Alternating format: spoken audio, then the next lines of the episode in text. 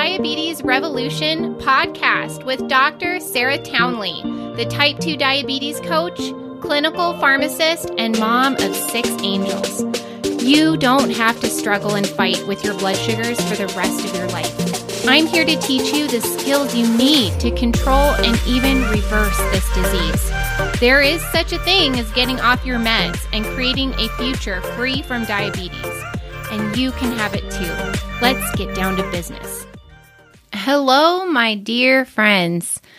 I am back today with you, and I'm thinking about what would help you right now. Um, just what kind of basic skills and tools do you might need to be able to affect the kind of improvement that you're looking to see in your health? And for a lot of us, we just we need some help with two different areas. One is understanding the correct physical tools that we need in order to create the kind of changes we're looking for, right? So, a lot of the podcasts I've put out have been about how your body works, how that disease process is happening in your body. We've talked about food and how food uh, impacts that in a way that you want and in a way that you don't want. And so I've equipped you with a lot of those physical skills that you need in order for you to be able to control your blood sugars without increasing your medications and even coming off of some of your medications.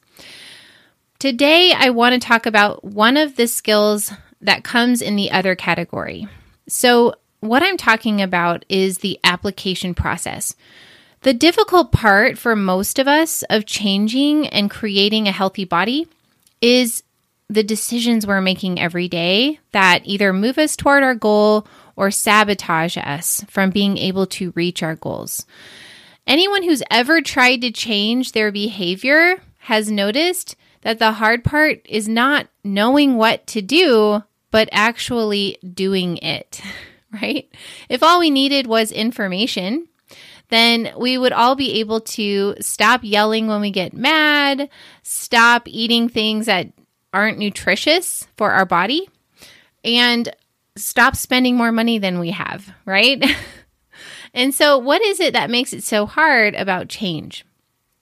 Now, I teach a a method that most people who work with me will learn about in month two, which is how your brain makes decisions with food. And a big part of that is understanding the voices and the messages that are coming from the survival part of your brain, the habit brain, which is your lower brain and has been in charge of survival for you and for all of our species for who knows how long. But its objectives are really to drive you to do three things seek pleasure, avoid pain and discomfort, and to conserve energy. And so, this part of your brain, which most of us have allowed to make the decisions about food for a long time, is really all about instant gratification. And one of the things that we come up against when we try to change our food habits is the part of the brain that wants us to do these three things. It wants us to feel good, avoid any kind of discomfort, like maybe emotions that we don't want to feel, and we can solve for with food temporarily, or the discomfort of trying to resist a craving. It wants us to avoid that and it wants us to do what's easy. Okay. Now, one, by and large, one of the skills that I know most of my clients are going to need is how to handle a craving. And so today I want to give you the skill of what to do so that you can practice and get better at this when a craving strikes. Okay, so what does this look like? It's usually cravings for unnaturally concentrated food, right? This is food that has been engineered to be maximally pleasurable, right? We're not craving things like broccolini. Most of the time, it's going to be something like pizza or french fries or ice cream or chocolate, right? Uh, Coke. My kids love Coke. They they just beg for it, and they love something else called Takis. I don't know if you guys know what the, those are, but they're like a hot, spicy snack. Anyway, they they go crazy for that. It's typically not salmon that we're craving, right? It's something that our bodies are craving because of the sugar or the salt or just that really intense pleasure. So, why is that? The reason is because these foods cause us to have a unnatural pleasure response. Okay? See, our brains are designed to keep us alive. And so when we are experiencing a craving, what's happening is we are wanting, we're getting a dopamine release in anticipation of experiencing the pleasure. Okay. A lot of people think that dopamine is released when we experience the pleasure, and it is. But what's fascinating is that we actually get a very strong pleasure dopamine response in anticipation of receiving the pleasure. Our brain is not designed to handle the kind of pleasure that comes from these unnaturally concentrated foods. Okay. In fact, it looks in the brain a lot like the anticipation of something like drugs because it's unnatural. It's not, our brains are not designed for this kind of dopamine flood or intense pleasure. Now, what our brain is designed to do is to identify the things that do feel good and do have a lot of energy, like food energy, because it's designed to keep us alive. And so when we experience this kind of pleasure, our brain goes, Whoa, what was that? That was amazing. We need to remember where we got that and to get as much of that as we possibly can in the future. So we get this unnatural pleasure, we get this unnatural desire for these kinds of foods. Now, the desire that we're experiencing in a craving is unnaturally intense, right? It's almost overpowering or can feel overpowering, like you're totally out of control when one of these hits. And it can feel very urgent and it can feel like it's just going to take over you, like you can't you can't help it, right? So, what would this look like? Let's just imagine that you promised yourself you're not going to eat chocolate after dinner like you have been like for the last 5 years. okay, like you're done with it, it's over, we're to stop doing that and you agree with yourself that there's not to be any more chocolate after dinner.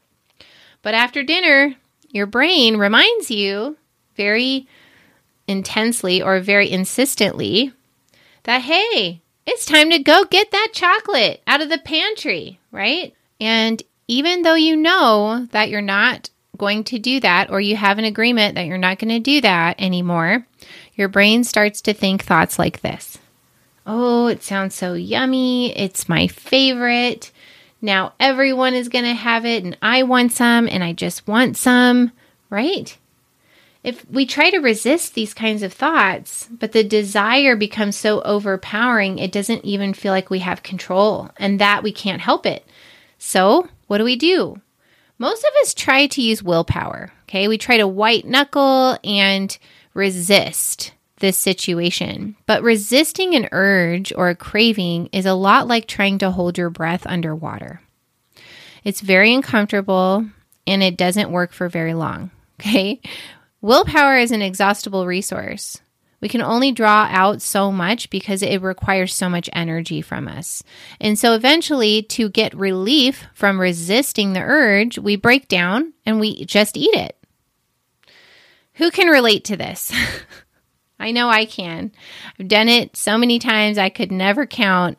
But you know what? I've learned from that experience what to do instead. So there's two places that we go wrong here. The first is that we feel like it's an emergency. It feels very urgent and insistent. Sometimes it feels so loud in our brain when we want when we're having that craving and we're wanting the food that we can't think about anything else. Okay? And then it feels very uncomfortable to not go ahead and just eat it. The second thing or the second place that we go wrong is that we feel like this is something that's happening to us and that we don't have control. We feel like food has power over us and that it it are we can feel so out of control that we don't feel like we have any other choice but to go ahead and eat it. So here's what I'm going to do is I'm going to teach you about why those two things are not true and then I'm going to help you apply them in the moment, okay? So, The truth is is that no craving is an emergency. The feeling of desire is just an emotion. Nothing bad is going to happen to you because you're feeling desire or feeling a craving. Okay. And so when your brain wants to freak out and make it an emergency, I want you to remind it that there is no emergency going on and that you don't need to respond immediately. The second thing that I want to teach you is that we create our desire, our emotion of desire with our thinking. So, if you are the one that is creating it, wouldn't you like to know how you're doing that so you can stop? okay, so let's look at an example of how we create our own desire. Think of something that you want in the past you had wanted to buy. Maybe it was a house or a car or something like a purse or a piece of jewelry. It doesn't matter what it is, but just think of something that you really, really wanted. And I want you to imagine when you first realized you wanted this. And I'm going to just use the example of a house. Like I remember shopping for a house and I found this house and it was just wonderful. And I started to think thoughts like this Ooh, that price is really good. Or I love where this house is located. I love the siding of this house. Or look at how you know, genius the floor plan is in this house. Like this, and then you start to think thoughts like, ooh, this is where my room would be, and it would just be perfect. And check out that view. And you imagine your family enjoying a meal in, in this amazing kitchen that this house has, or you imagine your friends coming over and sitting out on the patio in the stars, right? You start to think all these thoughts and feel all these feelings of wanting the thing. Now, I want you to imagine the moment in time where you decided that this thing that you wanted to buy was not going to work. Okay. It wasn't going to work because you couldn't afford it at the time. It wasn't a good time to buy it. Okay. Or maybe, like in the case of the house, somebody else bought it or you found a different house that you liked even better. It doesn't matter. But there was a moment in time where you made the decision that it wasn't going to work and you weren't going to buy that thing. And you made a decision Okay. And so I want you to remember that. You made a decision. And then what happened? Well, what happened is your brain stopped thinking about it. Your brain moved on and put its attention on the next thing you needed to make a decision about. It didn't keep thinking about and creating desire for the thing that you already decided was not even happening. Okay. All right, so that is what I mean when I say we create our own desire with our thoughts, and we can stop that from happening when we make a decision that it's not happening. So, how do you put this information into action? When you feel a craving coming on, I want you to stop.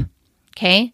I want you to notice that you might be resisting that sensation or that feeling of desire, right? Because the, the instant reaction is to seize up you know?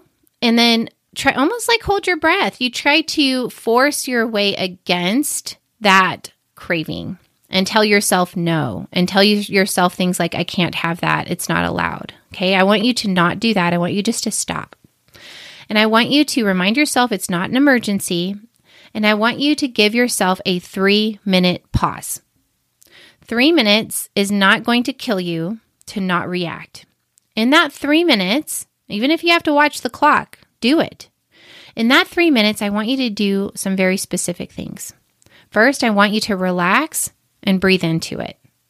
Okay. I want you to notice if you're using willpower and shift out of that. Shift into breath, breathe it in, and relax. There's nothing to get tense about, there's nothing to seize up over. Okay. So just breathe. And I want you to notice are you thinking thoughts that are creating desire? Watch your mind create the desire with its thinking. Okay, just notice. If you can make the desire bigger with your thoughts, you can make it smaller, right? And then I want you to do one more thing. I want you to give yourself permission to go ahead and have it. What you might be thinking, what are you talking about? I'm not going to have the ice cream or whatever it is, the Krispy Kreme donuts. Okay.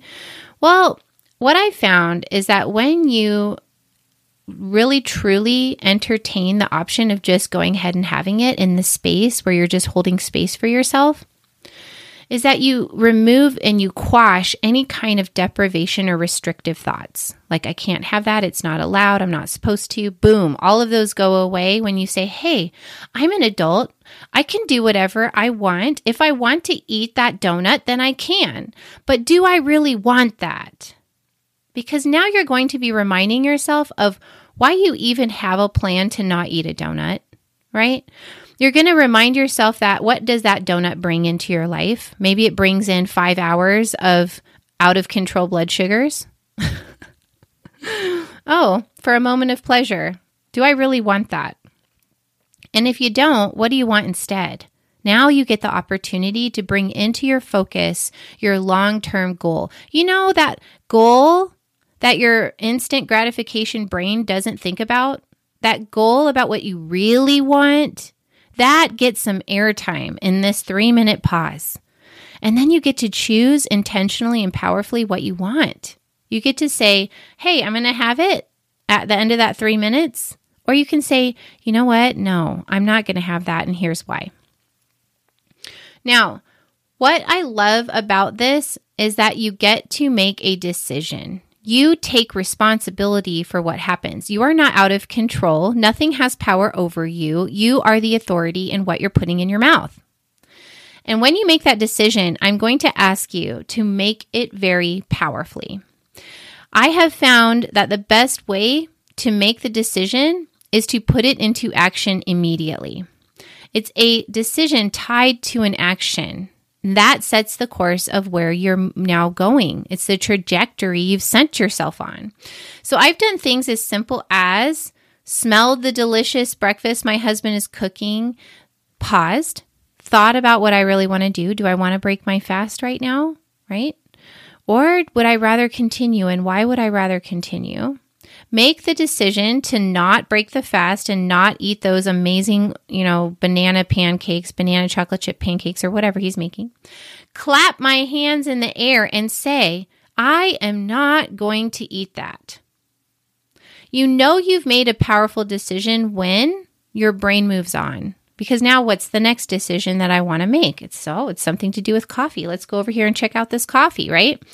I have had my clients tell me that they have walked their candy, their chocolate candies, out to the garbage can at the end of the driveway at three o'clock in the morning because they made a powerful decision to stop eating the chocolate. Okay. So think about the last time that you had a craving, how it felt to you. And I want you to retell the story of how you would do it differently according to this protocol that I've just shared with you. With practice, you will begin to see the thoughts that get you to consider going off your plan.